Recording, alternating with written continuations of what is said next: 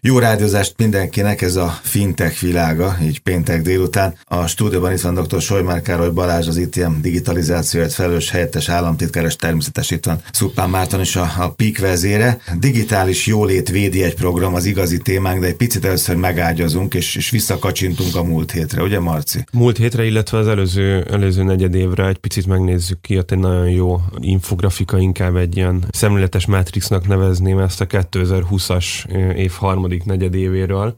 Ugye megírtuk egy két héttel ezelőtt talán, hogy a, a pandémia ellenére is ömlik a pénz a fintech szektorba. Ennek nagyon örülünk, meg egyébként meg is mondom, hogy, hogy most kicsit mást vártunk. Most először nem jött be a jóslatunk. 45 azt, azt vártuk. Ezt, ezt mondják nagyjából az év vége. Az, az év vége, és, és, és ezt nyilván az első három évnek a teljesítményéből jósolják, becslik. Most ami, ami kijött, erről is a szerdai napon jött le egy rövid hírünk, illetve közzétettük az ábrát is, rangsorolja a, külön, a földrészeket, földrészeket. A, illetve hát a, a földrajzi területeket, és ezt a rangsort, ezt a végrehajtott ügyletek, üzletek száma alapján, tehát tőkebevonások, összeolvadások és felvásárlások alapján teszi meg. Nagyon érdekesen az arányszámokat is megmutatja, illetve a volumeneket is megmutatja. Én azt mondom, hogy mindenki nézze meg ezt a cikket, és, és, és tényleg annyira beszédes ez az ábra, hogy egy két-három perc alatt nagyon, nagyon jó képet lehet. le, Amerika úgy is izgalmas Amerika, most. Amerika úgy is izgalmas most, igen, Európa, ezen a hét, hétvégén kifejezetten. Észak-Amerika nyert 45%-os súlyal, itt 626 darab fintek ügyletet bonyolítottak le a, harmadik negyedévben. Tehát ez egy negyedéves szám, ez, ez, ez, ez, ez kimagasló. Én azt gondolom, hogy az idei év egyébként rekordot fog hozni ilyen szempontból. Az fontos, hogy ez a felvásárlás vásárlásokat is, ahogy mondtam az előbb, magába foglalja. Azt azért előrejeleztük, amikor, amikor itt bejutott a koronavírus, és az annak nyomán begyűrűző válság, hogy valószínűleg a friss tőkebe, tehát a víz, a kockázati tőke típusú tőkekihelyezések csökkenni fognak. Ebben nem lett teljesen igazunk. Körülbelül a tavalyi éves számokat látjuk. Amit viszont szintén előre jeleztünk, az az, hogy drasztikusan meg fognak ugrani a felvásárlások, mert lesz egy csomó bajba jutott, de már érett stádiumban levő fintek, aki inkább stratégiai együttműködés irányába kacsingat, és, és valami nagyobb szervezetnek a részeként szeretne tovább működni. Valószínűleg ez az, ami, ami, ami ennyire megdobja ezt a számot. 17 milliárd dollár volt egyébként Amerikában ennek a 626 ügyletnek az összértéke.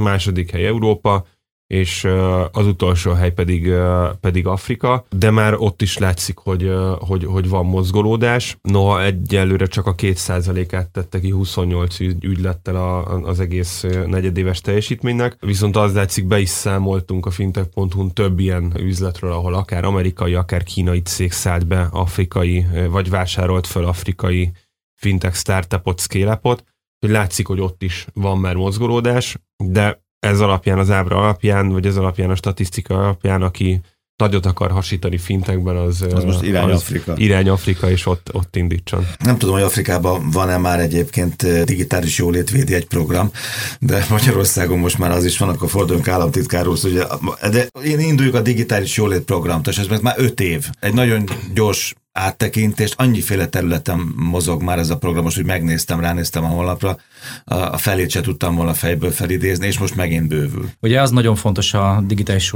programmal kapcsolatban, azt nagyon fontos elmondani, hogy digitalizáció minden területen jelen van, tehát ez egy horizontális terület ágazatoktól függetlenül foglalkozni kell a kérdéssel. A korábbi években ez, ez nem volt jellemző, tehát szigetszerű fejlesztések voltak. Itt-ott beszéltünk, beszéltünk az infrastruktúra fejlesztésről, vagy sok, sok más dologról, de, de nem vettük végig nem vettük számba ágazatonként a digitalizáció kérdéseit, már pedig mindenhol ott van.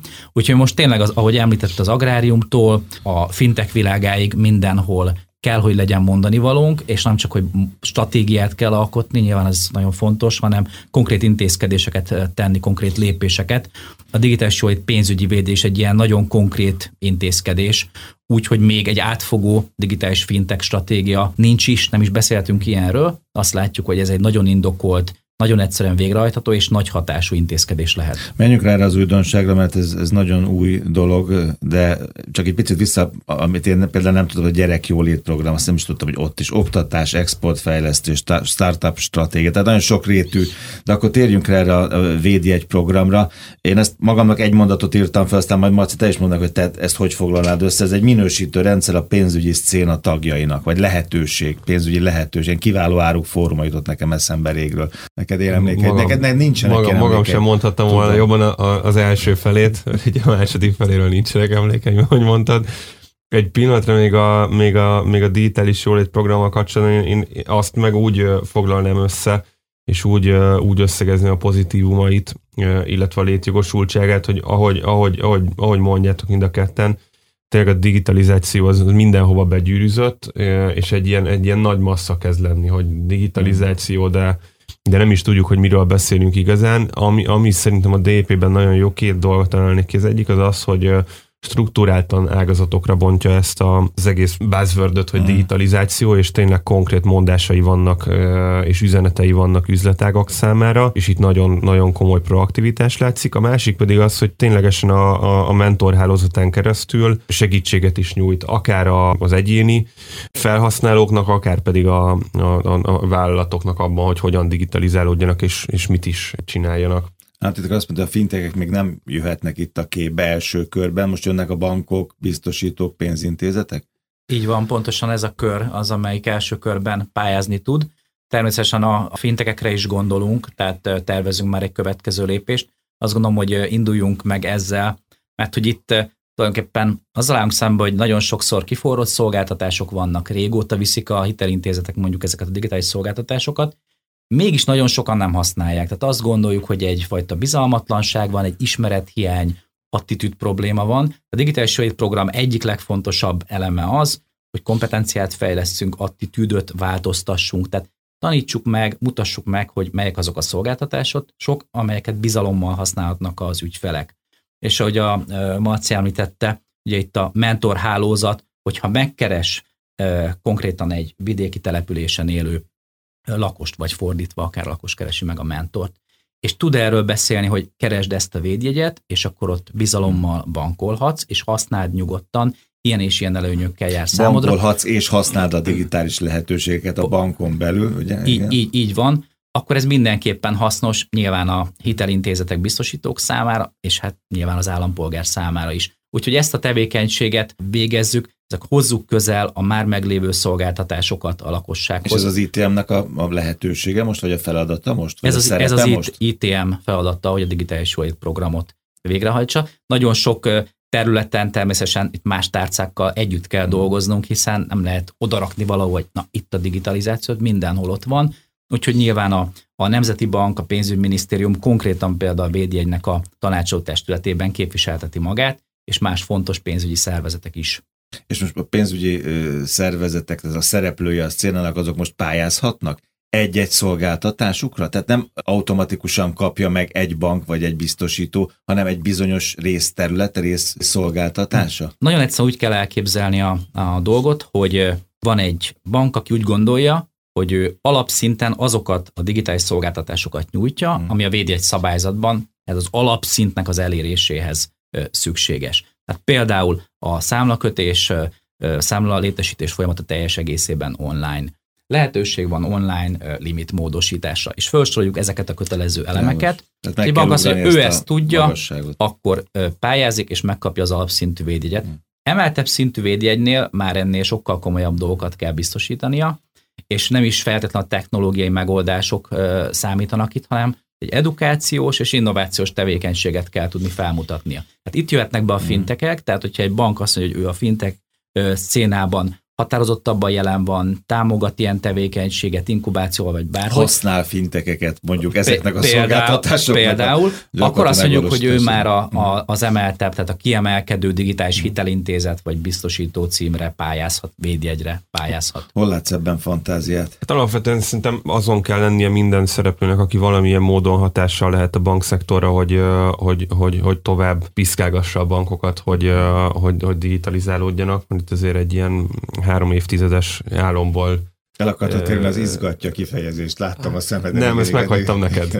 Ez a leosztásod ez szokott lenni. Tehát, hogy egy, egy három évtizedes álomból keltette fel őket a, a 2008-as válság utáni fintek felívelés, és azt gondolom egyébként, hogy jó úton vannak a, a, a bankok a digitalizáció területén, de, de kell nekik folyamatosan, a, hát akkor idézek a legjobb paktól az izgatás. Tehát ez, ez, ez, ez egyrészt ilyen felhasználói szemmel egy jó dolog, másrészt meg nyilván ahhoz, hogy a bankok lépést tudjanak tartani ezekkel a folyamatos uh, igényekkel, ingerekkel, ahhoz, uh, ahhoz kevés a belső tudásuk és erőforrásuk, mert egy, mert egy más területen szocializálódtak, és más területen Magyar dolgoznak. Ez egy új lehetőség, egy ez új, új lehetőség a fintekeknek. Igen, tehát igen. azoknak a fintekeknek, akik, akik rájöttek arra, pláne itt közép-kelet-európában, hogy nem a Revoluttal kell fölvenni a versenyt, mert, mert valószínűleg nem lehet, nem azért, mert annyira jók, hanem mert annyi pénzt kaptak a, a, a nyugati piacon, annyi pénzt tudtak bevonni, és, és pénzintézeti szektor számára szolgáltatnak, azoknak ez egy, ez egy jó lehetőség lehet, akár megnézni a pénzügyi védjegy programnak a minősítő lapját, és azt mondani, hogy na, akkor igen, ez mm. tudjuk, hogy ez nincsen a bankoknak, akkor elmegyünk egy ilyen szolgáltatás fejlesztésre,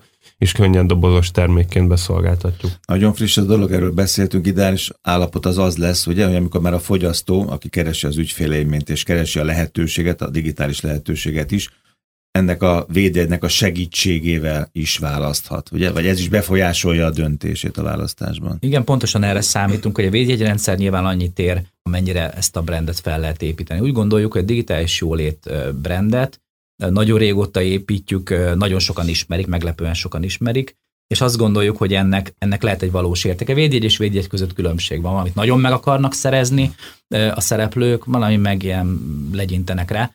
Ez egy olyan lesz, reményeink szerint, amit nagyon meg akarnak majd szerezni, és ez orientálni fogja valóban a fogyasztóknak a választását. Ők egyébként hogyan fognak előértesülni? Már pénzintézetek rendben van, biztosítók rendben van, ők ezt, ezt fogják első körben tudni. A fintekek meg majd mazsoláznak, hogy mi, mi nincs meg, és akkor mi kell a minősítéshez, a kvalifikációhoz, és akkor oda betámadnak, de a fogyasztó, az ügyfél. A lakosság megszólítás az egy, az egy nagyon izgalmas, sokszintű, sokszinten megvasott tevékenység. Maga az, hogy szerepeljünk a sajtóban, akár ebben a műsorban, ez nagyon fontos eleme Természetesen sokakhoz nem lehet eljutni akkor se, hogyha nagy kereskedelmi csatornákon vagy, az, vagy a közszállítón ott van az ember.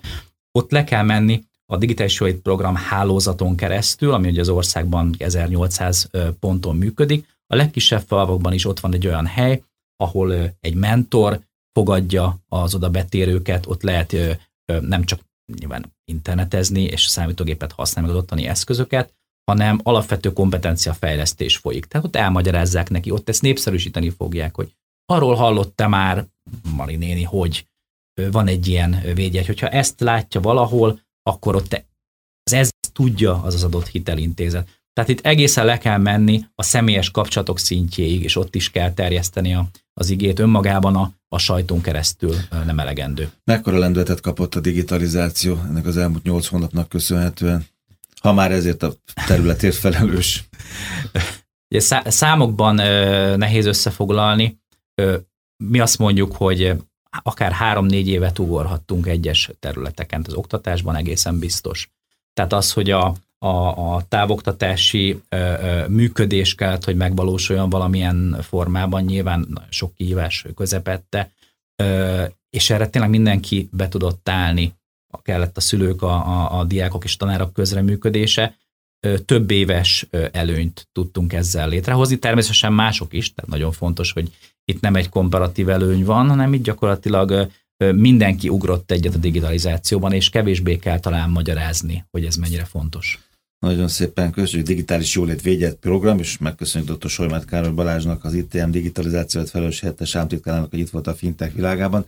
Neked jövő hét pénteken programod lesz itt a rádióban, de 12-én is, ugye? Akkor kerekasztalt vezet. 12-én lesz igen jövő héten a portfóliónak a Banking Technology 2020-as konferenciája, ami egy, egy, egy hibrid konferencia lesz, ott lehet lenni személyesen is, illetve online is meg lehet tekinteni. Ez is egy izgalmas technológiai vívmány itt az elmúlt néhány hónap nyomán, és a PSD2-vel kapcsolatos kerekasztalt fogom vezetni, illetve előtte egy picit beszélek a magyarországi helyzetről, Én azt gondolom egyébként, hogy egy alapvetően ezek a kerekasztalok izgalmasak szoktak lenni, de most kifejezetten úgy válogattuk össze a szereplőket, hogy egy áldász csata alakuljon ki, ott lesznek a korán ébredő PSD2-es engedélyt szerző fintech cégek, ott lesz a Magyar Nemzeti Banknak a képviselője, és ott lesz a bankszektornak több szereplője, akik pedig nehezen és nem szívesen felelnek meg ezeknek, a, ezeknek az előírásoknak, féltik az adatvagyonukat, és ráadásul kicsit fújnak is a fintekekre, mert azt látják, hogy presszionálják őket a Magyar Nemzeti Bankon keresztül, de egyébként nem csinálnak semmit. Jó, de lehet, hogy is majd szóba kell a digitális jólétvédjegy program, de most jöjjenek akkor a portfólió konferencia Jó. részletei. A vonalban tehát Turzó Ádám a portfólió elemzője. Ádám, elmondtuk az előbb Marcival, november 12-e az időpont, ugye? És ez most már az ötödik alkalom? Igen, azt olvastam, ez az ötödik alkalom. Igen, igen. Most már ötödik alkalommal rendezik meg idén a Banking Technology konferenciánkat, ami egyébként idén a Marriott Hotelben eh, lesz offline eh, módon megrendezve, de természetesen az online eh, formában is megtartjuk a konferenciát. Szóval hibrid, a hibrid mellett tettétek le a garast. Így van, így van, egy, ez egy hibrid konferencia lesz. Az online streaming egyébként egy profi tévés csapat csinálja, az offline konferencia pedig ilyen egészségbiztonsági szempontból nagyon-nagyon biztonságos lesz, egy csomó olyan lépéssel készülünk, ami egyébként nem kötelező, például ilyen ózonos lépcserélővel, kötelező maszk használattal, hőkamarás megoldással fogjuk szűrni az esetleges fertőzötteket, úgyhogy egyébként arra biztatnék mindenkit, hogy offline formában is nyugodtan jöjjön el, de aki viszont inkább a biztonságra még inkább szeretne rámenni, azoknak az online streaminget is nagyon jó szívvel ajánlom. Oké, okay, szóval Portfolio Banking Technology 2020, digitális transformáció, a szektor legfontosabb üzleti technológiai fejlesztési irányai. Ugye nagyjából én ezt láttam a, a programból, legalábbis vázlatosan. Így van. Mi ilyenkor mindig a, a legfontosabb trendeket szoktuk elővenni. Először is üzleti vezetőkkel szoktuk átbeszélni kicsit általánosabban, hogy mi történik most a bankszektorban a digitalizáció területén, mik a legfontosabb üzleti szempontból is kritikus fejlesztések a bankoknál. Ezt általában vezérhelyettesi szinten szoktuk meg, megtárgyalni, ezután pedig a banki szakértők, az IT vezetők, a különböző tanácsadók és a fintech cégek különböző szakmai mélységű beszélgetéseket folytatnak, és ilyen előadásokat is hallhatunk. Elsősorban technológiai fókuszú előadásokat, vagy bizonyos területekkel, például payment mindig külön foglalkozunk. Idén például a nyílt bankolás is egy külön téma lesz, hiszen ugye egy éve indult el a PSD2, megnézzük, hogy a piacon most hogyan állunk, és hát ugye a különböző technológiák, például a mesterséges intelligencia, a robotok, a felhő, ezek hol kapnak szerepet ma a bankolásban. Hogy látod, az érdeklődés az ugyanolyan, mint az előző négy évben? A pandémia nem vitte el? Azt látom, hogy aki, aki esetleg nem szeretne eljönni, azok általában online ugyanúgy becsekkolnak. Tehát azt, inkább azt látjuk, hogy nyilván mivel egy hibrid konferenciáról van szó, és most van erre is lehetőség, ezért sokan jönnek online formában, de egyébként az érdeklődés az nem csökkent, tehát a, a létszámunk az ugyanúgy ilyen 400 fő körüli lesz, viszont nyilván 400 fő nem lesz most ott fizikailag ezen a konferencián, arra egyáltalán nem számítunk, sőt egyébként korlátoztuk is a helyeket, most még lehet jelentkezni különben a hagyományos konferenciára, de ez nem sokáig marad már így. Oké, okay, szóval november 12-e az időpont. Nagyon szépen köszönöm Turzó Ádám, portfólió elemzője volt a vendégünk, ez volt a Fintech világ, az érdekességek, az információk a fintech.hu-n.